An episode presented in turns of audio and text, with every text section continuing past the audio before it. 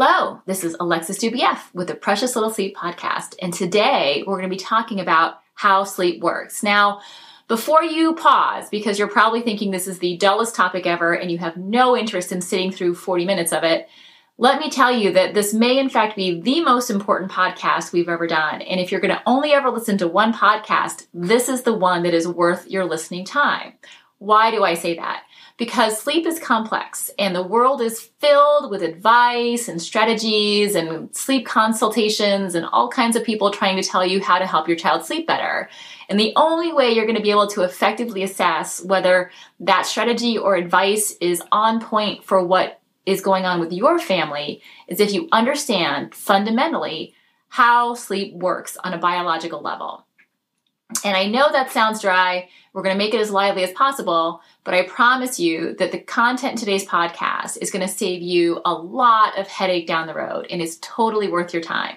So I hope you stick with us and join us for today's podcast. And today I am joined with by Ashby and Melissa. Say hi, guys.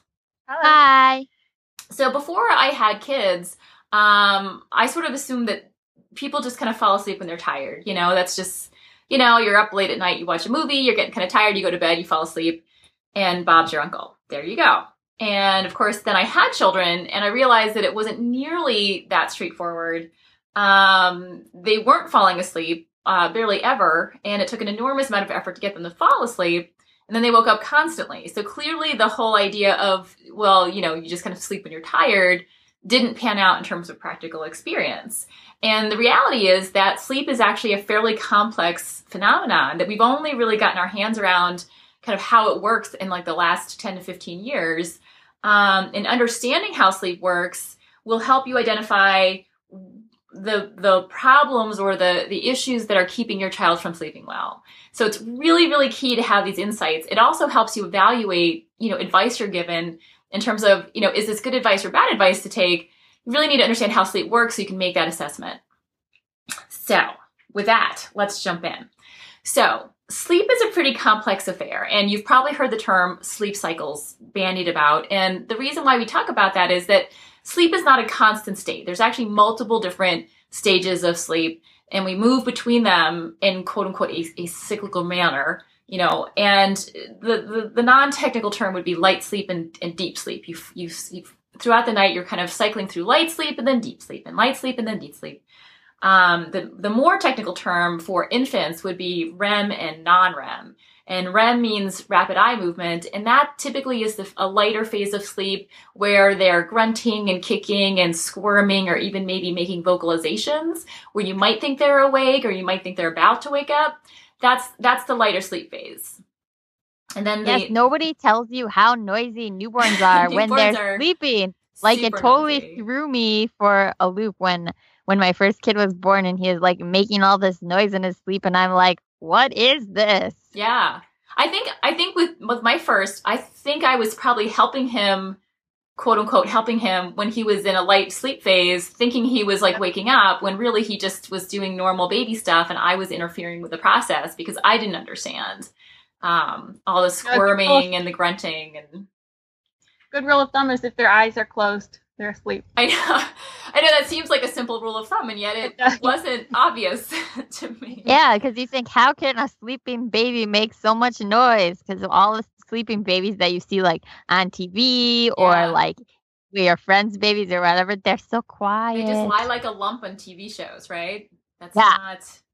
Um, and so, so, so infants have a uh, a really high degree of a, a high percentage of their time is spent in this kind of REM or active sleep compared to adults. So they spend about half of their time in REM sleep. You know, adults are closer to twenty percent. So simply put, your infants are sleeping much more lightly than we do, and they're frequently uh, cycling through these light sleep phases um, about every 50 minutes, which whereas adults might do so every you know 110 minutes.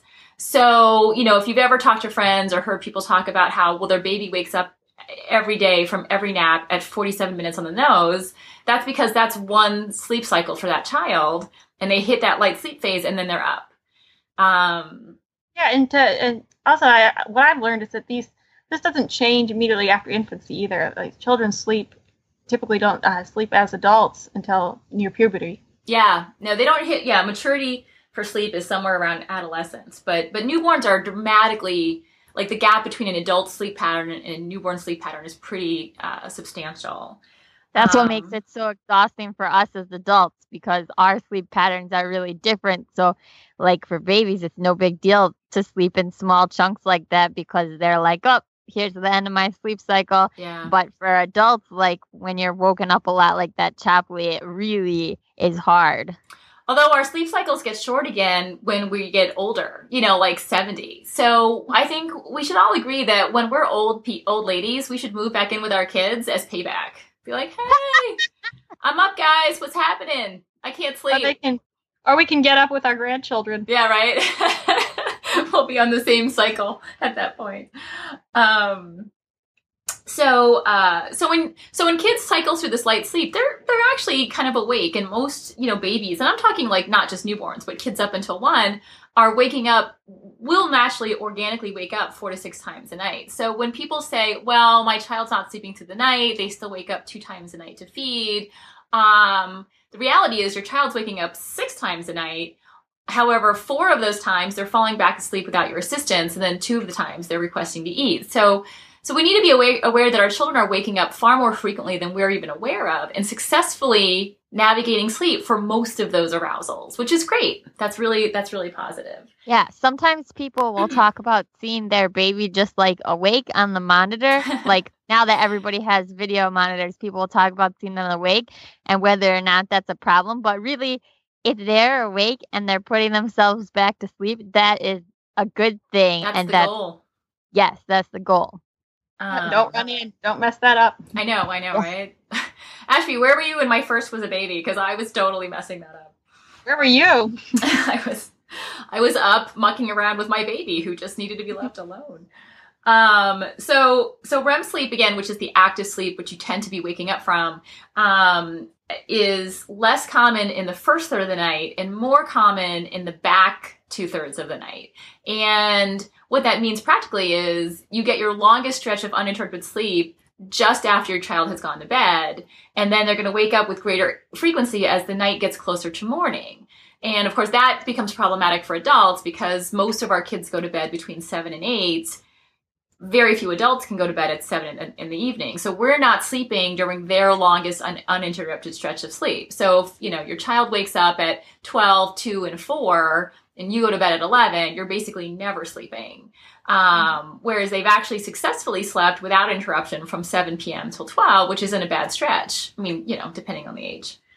Yeah, so, that's one thing that I think for real for parents of really young children, if if it's if at all possible, I would try to prioritize going to bed earlier if you can. I, I know people are always like, but I don't get my me time. It's like your me time will come, but right now avoiding sleep deprivation psychosis is the priority. Yeah, you know, what is hard? Priority, like seven o'clock is rough. I mean, come on. Yeah, like for seven, me, but, I, you know, eleven is too late yeah. when you're going to be up four times between then and six a.m.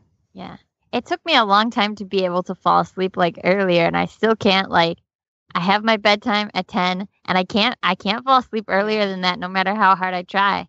So, like, I think that's part of the problem too. Is when you're an adult, your body clock is is set to fall asleep at a later time. And so even if you really want to sleep when your kid goes to sleep, it's hard. It's yeah. hard to sleep then. I, I, think my husband would naturally go to bed, could naturally go to bed at nine and not have an issue with it. Whereas Melissa, you and I are night owls. Like I'm yeah. I'm happy. I'm happy staying up till midnight. It's not a problem, but it, it is. It is a problem. the staying up part is the easy part. It's the six a.m. Yeah. part that bites me in the butt.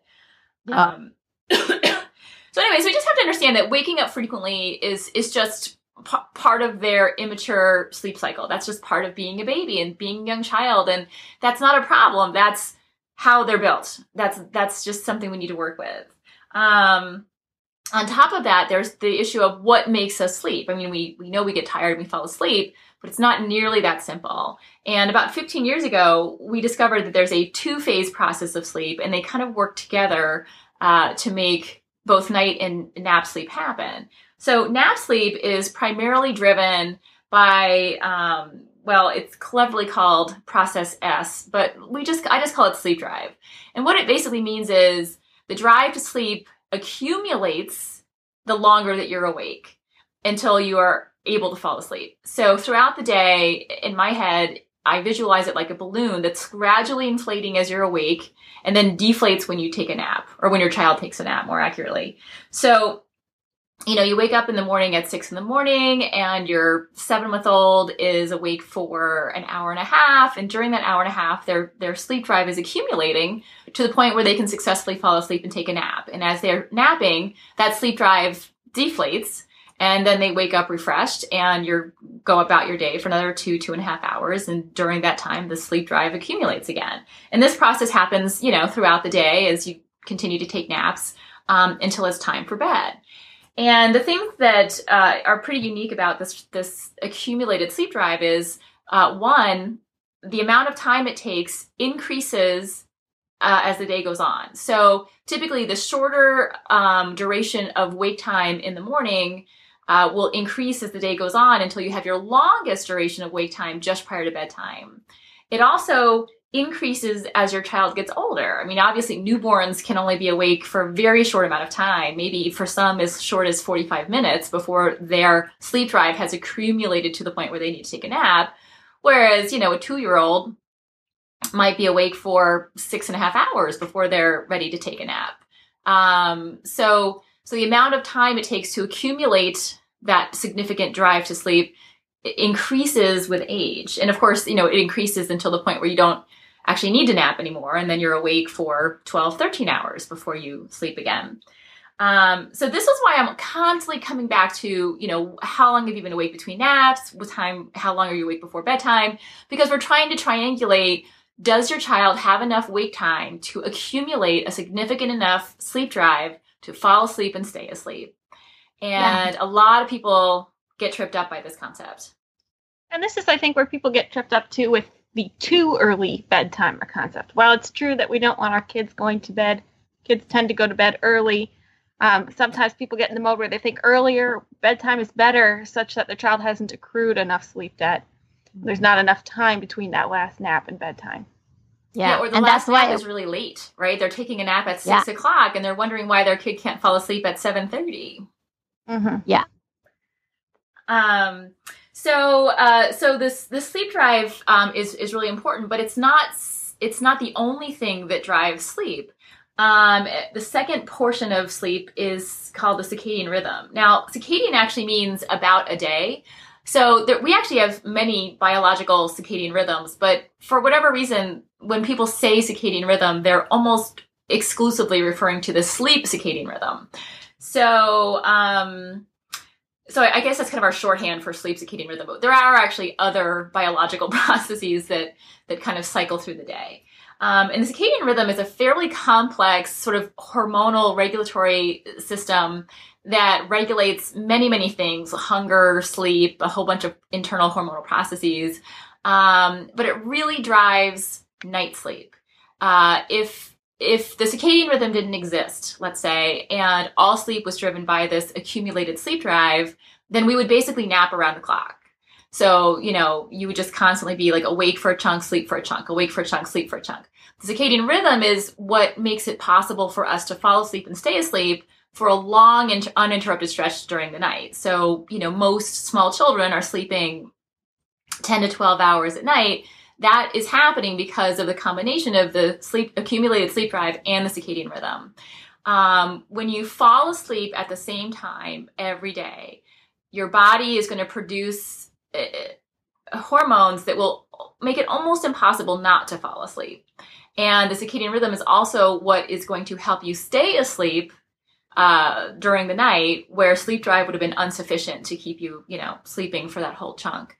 Um, so I, am always encouraging people to have a committed bedtime, to say this is the time we go to bed and really stick to that.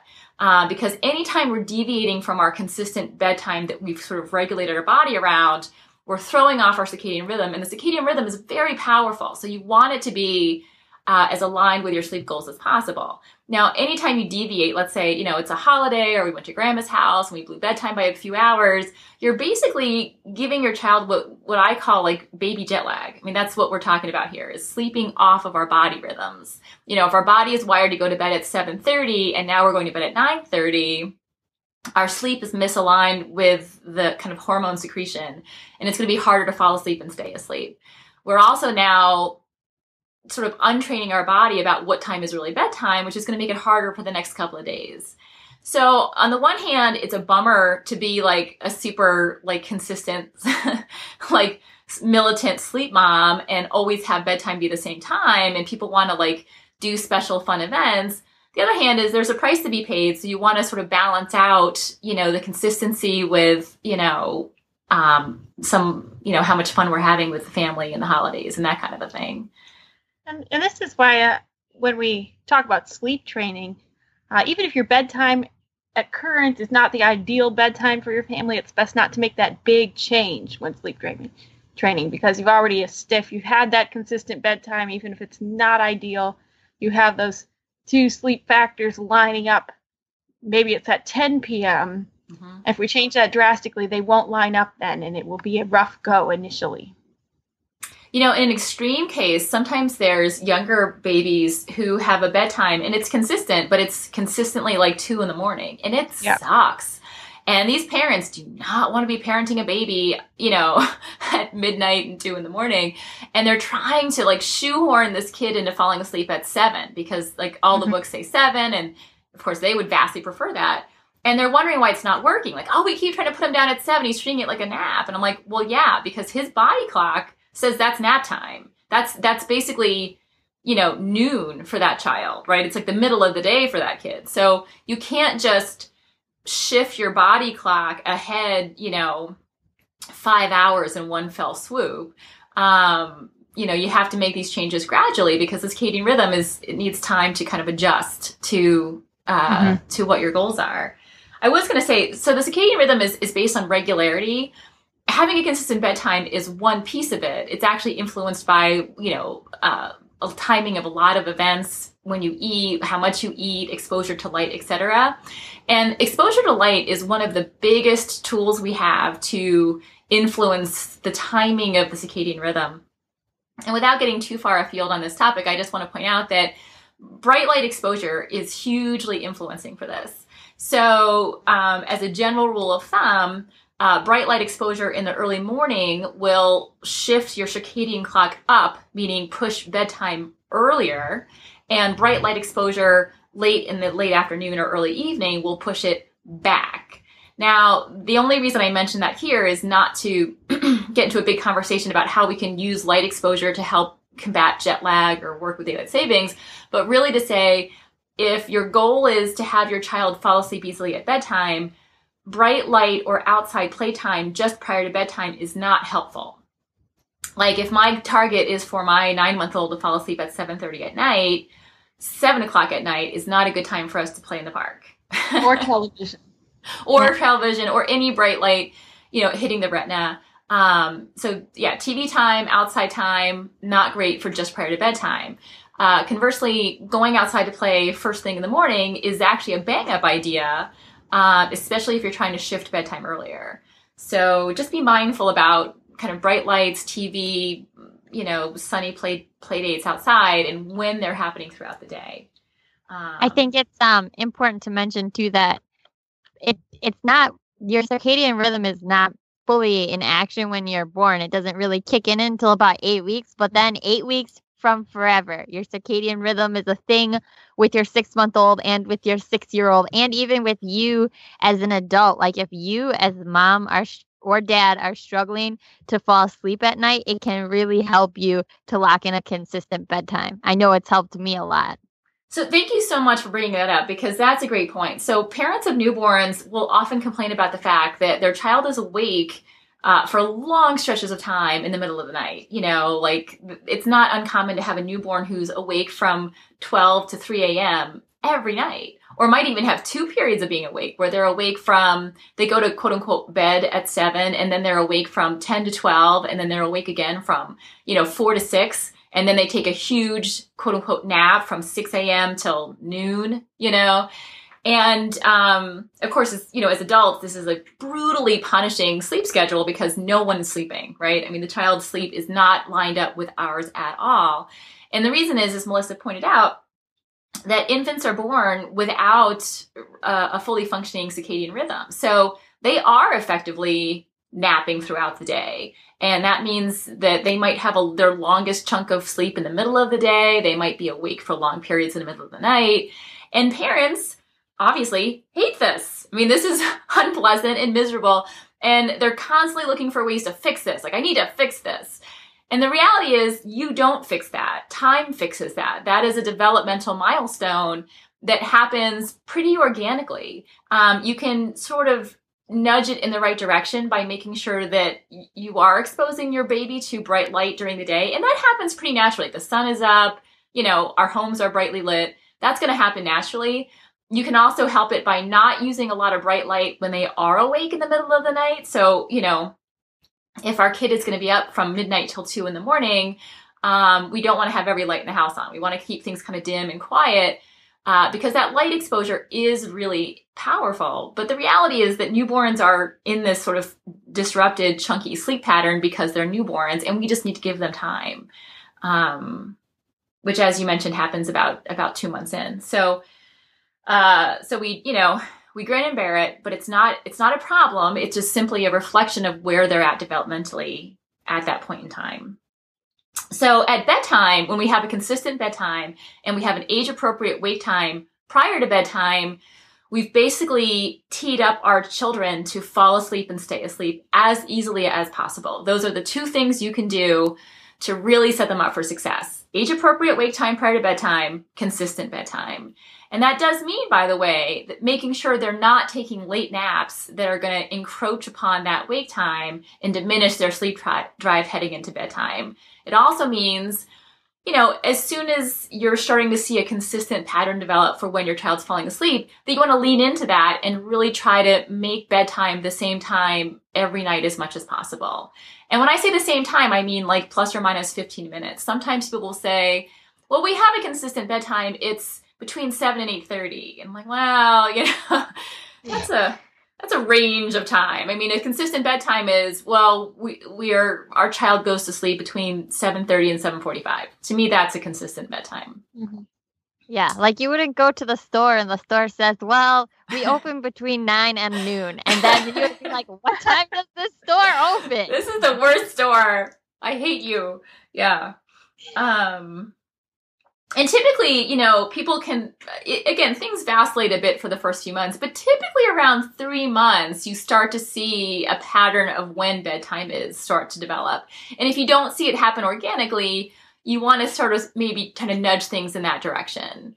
Um, so, you know, definitely starting around three months, definitely by four to six months, you know, bedtime should kind of be a, a known quantity. Like, this is what time we go to bed. It might be later Sometimes early younger babies are taking late naps, so bedtime may not be until nine. But the point is that it's consistent. All right, so circadian rhythm, sleep drive, those are the two things that make our sleep happen. Um, but there's some other issues that kind of muck things up. And the two terms that uh, I think we all sort of use interchangeably are object permanence and sleep associations. And truthfully, I couldn't find any really good information that kind of pulled apart like like are these really distinct concepts or are they just kind of two sides to the same coin? So I'm going to continue to sort of use them interchangeably. And the basic gist is this. As we've mentioned, babies are waking up four to six times a night, and that's just naturally part of their sleep architecture. And how they fall asleep uh, has a huge influence on how able or unable they are to fall back to sleep when they wake up four to six times a night. So when newborns are born, we can help them fall asleep. We can rock them, we can nurse them, we can give them a bottle, we can use pacifiers, we can pat their butts like a tom tom, we can bounce on yoga balls. All of these are perfectly reasonable and successful ways to help babies fall asleep. And it works, and they sleep well, and all is well with the world. What happens, however, as your child gets closer to four to six months is their brains are maturing and they're developing skills that they didn't have when they were newborns. And one of those skills is object permanence, which means that they remember what was happening before they fell asleep. So if they fall asleep nursing, and then you, you know, you wait until they're like a limp piece of bacon and then you place them gently into the crib and sneak out the room, they're going to happily sleep for a little while because as we've mentioned, the early part of the night uh, has less REM sleep. So they're sleeping more deeply in the early part of the night. But then starting around, let's say 11 o'clock at night, they're going to wake up and demand to eat. And you're going to reasonably go, well, they must be starving. I mean, it's been three hours. I'm going to go feed them.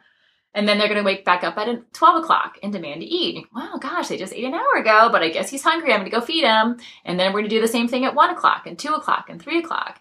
And eventually you get to the point where like, wow, we're feeding this child seven times a night. How hungry can they be? And you start wondering, oh, sorry, go ahead. It's we're feeding more than we did at three months now. Right? You have more feedings than you used to have. Uh, and then you, but you start what the, like people have all kinds of theories about what might be happening. Maybe my milk supply is dropping. Maybe they're going through a growth spurt. Maybe they're teething. I don't understand. Why are they eating so much? Well, you know, we got to keep feeding them. He's hungry. So, and if we try to do anything but feed them, like if we send the partner in to go deal with it, you know, the partner has zero success helping this child go back to sleep, who is now furious and screaming. And the only thing that calms him down is more nursing. So we just keep nursing. Well, the reality is, is this is a child who isn't falling asleep independently. We're nursing this child to sleep. And now this child who was happily nursed to sleep at three months is a six month old. And the six month old child has figured out a new skill. And that is they are now capable of remembering what was happening when they fell asleep. And they know that something has changed. That when they wake up at 11 o'clock, they fell asleep in mom's arms, nursing, life was good. They wake up at 11 o'clock, and from their point of view, something mysterious has happened. Mom has disappeared.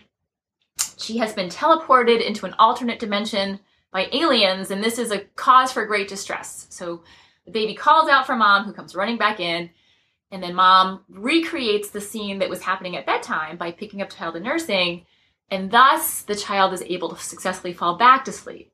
And this cycle continues throughout the night for months or years. Well, it continues for years because it's not when they're six months old, it might be nursing to sleep. when you have a four year old, it might manifest as you're sitting by the child's bed or you're sitting in the child's bed as they fall asleep. They wake up at midnight. Where's the parent?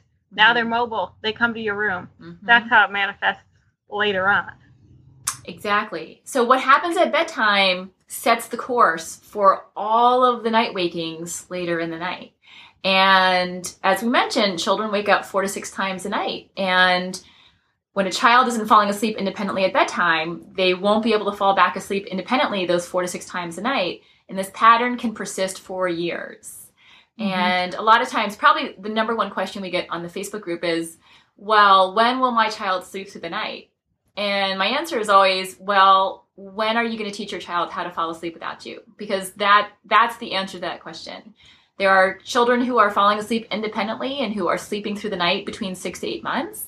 And there are children in kindergarten who aren't falling asleep independently and who can't through sleep through the night and they're in elementary school. So the answer is really, really dependent upon what's happening at bedtime. And um, and, and changing that is, is crucial. So the object permanence is specifically referring to the ability to remember what was happening before. Um, and this also manifests as a daytime phenomenon where before you could plop your baby down, go to the bathroom, come back, baby was fine.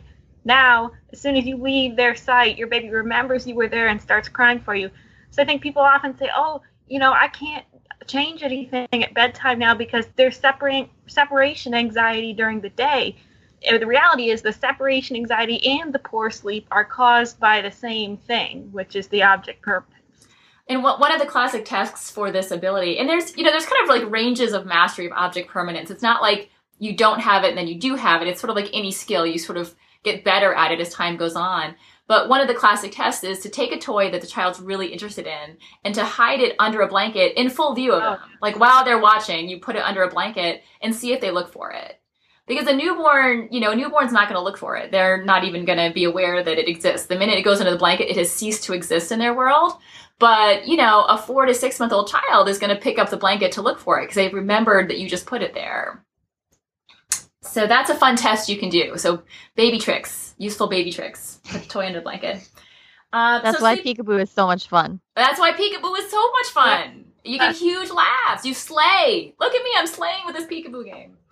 Um, so sleep associations is just a different kind of way of looking at this to say if your child associates certain activities or environments with falling asleep, um, then they're going to expect to have those same activities or environments present when they wake up four to six times throughout the night. So a more classic example of that is there are some people who sort of cuddle and co-sleep their child as they're falling asleep, and then when they're a limp piece of bacon, they sneak them into the crib and creep out of the bedroom. And uh, again, that works like gangbusters for a couple of hours, but then the child wakes up at 10 and is like, wait a minute, I was in mom's bed. How did I get here? And they freak out. And of course, the only thing that's going to help is by bringing that child back into your bed with you. And parents will interpret it this as, well, they must hate their crib or separation anxiety, you know, like he can only sleep with me, he has to be with me. The reality is, you've established that by helping him fall asleep by lying on your chest or cuddling with you in your bed. So it's not that he can't fall asleep without you, it's because he's not falling asleep without you that he's finding the crib so disagreeable. And other kids will figure this out and they'll just decide that they're never going to sleep again because they know what's going to happen when they fall asleep and wake up and they're like my oldest was like that he just he went from sleeping to just screaming until he passed out in my arms. He didn't want to nurse to sleep anymore because he knew that after he nursed to sleep that I would put him down and then when he woke up he wouldn't be there. So he was just like, I am going to keep from sleeping for as long as I possibly can. So I've, I've coined the term uh, hypervigilance, which it, this is not like a scientific phenomenon, but it's just simply something I've observed, just as Melissa said, which is that as this pattern continues, where you fall asleep in one situation or one space or with one activity, and then you wake up and it is mysteriously missing, um, that this is a really unpleasant feeling. Something shocking and unpleasant has occurred. It's a mystery and an alarming experience for these kids. And what happens is they start fighting sleep more and more and more because they don't want this surprise. This is like a bad surprise, right? Like good surprise is, hey, you want a car. Good surprise. Wake up, mom mysteriously missing. Bad surprise. And so what happens is as this pattern continues, it gets harder and harder to, and harder to fall asleep at bedtime and harder to get them to fall back to sleep in the middle of the night. And that's where you'll see people who say, well, you know, we nurse at night, but the second her butt hits the crib, she's wide awake. And that's because your nine month old or 12 month old is now fighting sleep and making sure they're keeping an eye on you because they're afraid you're going to try to sneak out. And this manifests as Melissa's screaming six month old, mm-hmm. but it also manifests as your three year old that requires you to tiptoe out of their room with extreme stillness over the course of 45 and then you, and then you're like almost free and then they're like where are you going? Yep. You know, Where a couple you going, months ago, somebody shared a video on Facebook and it got, you know, thousands of likes. Everybody was like, oh, it's so precious. And it was probably uh, a nine to 12 month old child who was sleeping with mom in the crib. And every time mom moved, uh, the child kind of woke slightly and like reached out and grabbed mom, right? Like it was like physically like trying to hold on to mom. And everyone's like, oh, isn't this precious? She loves her mom. Look at this cute thing. And, and I'm looking at this through a completely different lens. And I'm like, this is not cute. This is a child who is sleeping in a light sleep because she's trying to keep an eye on mom to prevent mom has clearly snuck out a million times. There comes a point where you don't want to lie down with your child for every nap. You have things to do and a life to lead. So parents are sneaking out. They cuddle them asleep and then sneak out. This child has wised up to that sneaking out thing and is now basically barely sleeping so she can stay awake enough to make sure mom doesn't sneak out. So to me, I'm not thinking this is cute and sweet and charming and isn't this lovely. I'm thinking this is a child who can't sleep because she's got to keep an eye on mom. This is hypervigilance and it's not good for the mom who can't sneak out anymore because sneaking out has failed as a strategy and it's not good for the child who's barely sleeping so she can keep make sure she's keeping an eye on mom. Uh, so again, fundamental under- misunderstanding of how sleep works leads to vastly different interpretation. Thousands of people on Facebook are like, oh, And then Alexis is over here going, no, not a good thing here. No. so, so what's happening at bedtime is, is, and when I say bedtime, I should say more accurately, when your child falls asleep. This is true for nap time. This is true for bedtime. What is the circumstance under which they are falling asleep? If they are falling asleep independently, if they are falling asleep in the same location they're going to wake up later in the night, they will be able to navigate those brief arousals, those cycling through light sleep or REM sleep, and fall back to sleep without assistance. If something has changed in their environment, either you were there and you're not, they were in your bed, now they're not, there was uh, a mobile that was playing that has turned off, there was music that was playing that has turned off, uh, there was a pacifier in their mouth that fell out. Any change in their environment is going to cause them to fully rouse themselves at each of those light sleep phases and only be able to fall asleep, typically A, with significant assistance, and B, when you've recreated the situation that was happening at bedtime. And this is the key here. You cannot fix this problem in the middle of the night. It all starts at bedtime. So if you've nursed to sleep at bedtime and you try not to nurse back to sleep at two in the morning, you're going to have a child who is rightfully furious with you. So none of these challenges are solved at two in the morning. Everything starts at bedtime. And when we look at how sleep works and what's happening with sleep associations and object permanence, it becomes pretty obvious, right? They fell asleep nursing. Now they need to fall asleep with nursing throughout every light sleep phase throughout the night. And that is the key to night sleep. And that is the key to managing nap schedules. Those, you know, so there, there you have it. Everything you need to know we have just covered in the last 35 minutes. Seriously. We're just and this yeah. Is, and it is the it is the fundamental uh, pro- sleep problem. It's the number one sleep problem. It's the number one cause of sleep problems. That often when you see people asking uh, why they're, you know six nine month old two year old won't sleep, you know, very often it's because of the sleep association at bedtime. It's common. Mm-hmm. It's not you know it's all right. It's fixable but you can't. You, like Alexis said, you can't start at two a.m. And it's tricky, by the way. It's not always obvious. We there are a lot of times you'll see with toddlers um, that they're sleeping fairly well, falling asleep independently, but then the parents have a new baby, and the new baby, you know, disrupts everybody's world quite a bit. So now we have a three-year-old who was falling asleep on their own, who now is insisting that mom stick around until they fall asleep. And of course, moms may be feeling guilty because she's not as available for the three year old because there's a newborn involved. So she's like, okay, buddy, just this one time or just for this weekend, sure thing, bud. And they stick around at bedtime. well, now we have a three year old who's going to be waking up in the middle of the night and screaming out. And, you know, like the parents are like, oh my God, I think, I think our toddler's having night terrors. And I'm like, no, no, there's no night terrors. What's happening is they're no longer falling asleep independently. And so when they're cycling through light sleep, they're freaking out because you've mysteriously disappeared. And, you know, the, the screaming is not because of night terrors. It's because they're half asleep, but also rightfully upset uh, because of how they're falling asleep at bedtime.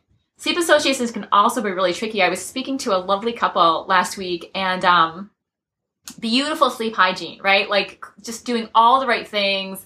Um, but they still had, I think, a 15 month old who was up during the night and things were terrible. And they're like, why? What is happening? He falls asleep on his own. What's the problem? And we determined collectively that the problem was the chair. Their sleep routine occurs in a chair. And even though he's awake when he goes into his crib, he strongly associates that chair with sleep. And then he wakes throughout the night and can only fall back asleep while being held in the chair. And I said, I know he's falling asleep on his own in the crib, but I swear to you, I think this chair is the problem. Let's take the chair out of the room and do our whole routine sitting on the floor. No chair. So they do this the first night, thinking they, the routine is the same, the wake time is the same, nothing has changed except one piece of furniture has been removed from the year from the room. This child cried for 45 minutes at bedtime. Now that sucks, of course. Nobody wants their 14 month old, you know, 15 month old crying for 45 minutes. But the fact that he was that upset about the chair not being part of the process conclusively told us that yes, the chair was the association. And that was why he couldn't fall back to sleep in the middle of the night without being held in his chair until he was completely dead asleep.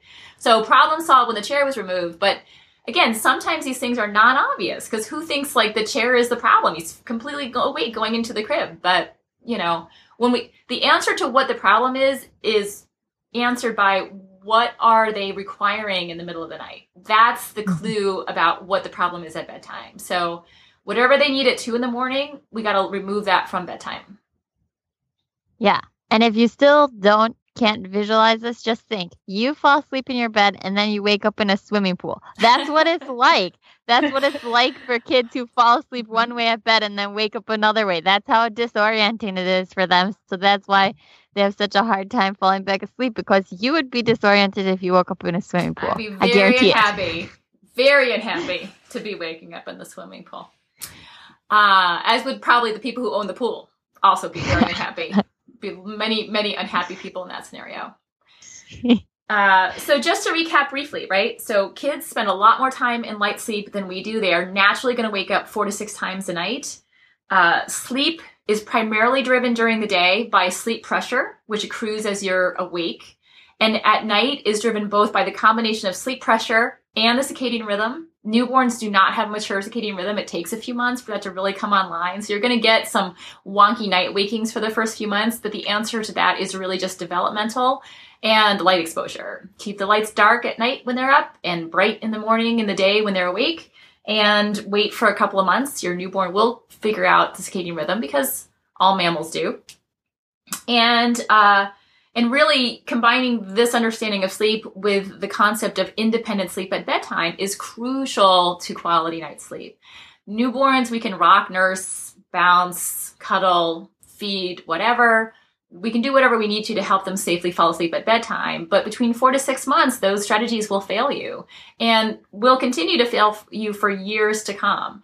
And you can, you know, continue to wake up and uh, help your one, two, three, four, five year old fall back asleep for years, or you can address the root issue, which is we need to foster independent sleep at bedtime to improve our night sleep outcomes for our children, to improve our nap duration for our children.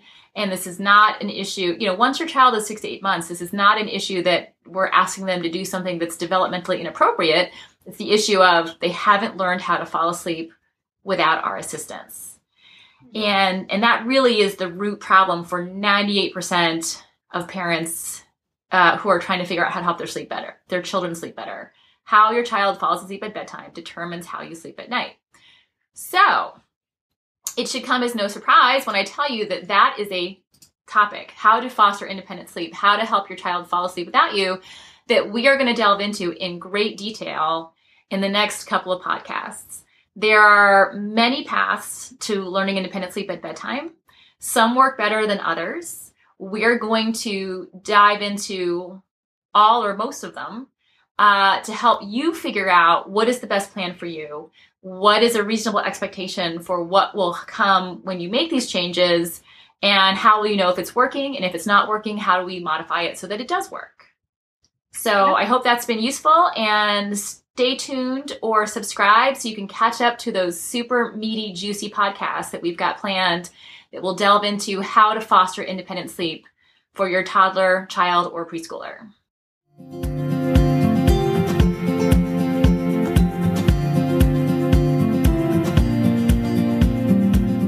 Are you interested in everything sleep and parenting? Want to help your kids sleep better? Keen to learn from experts and best selling authors?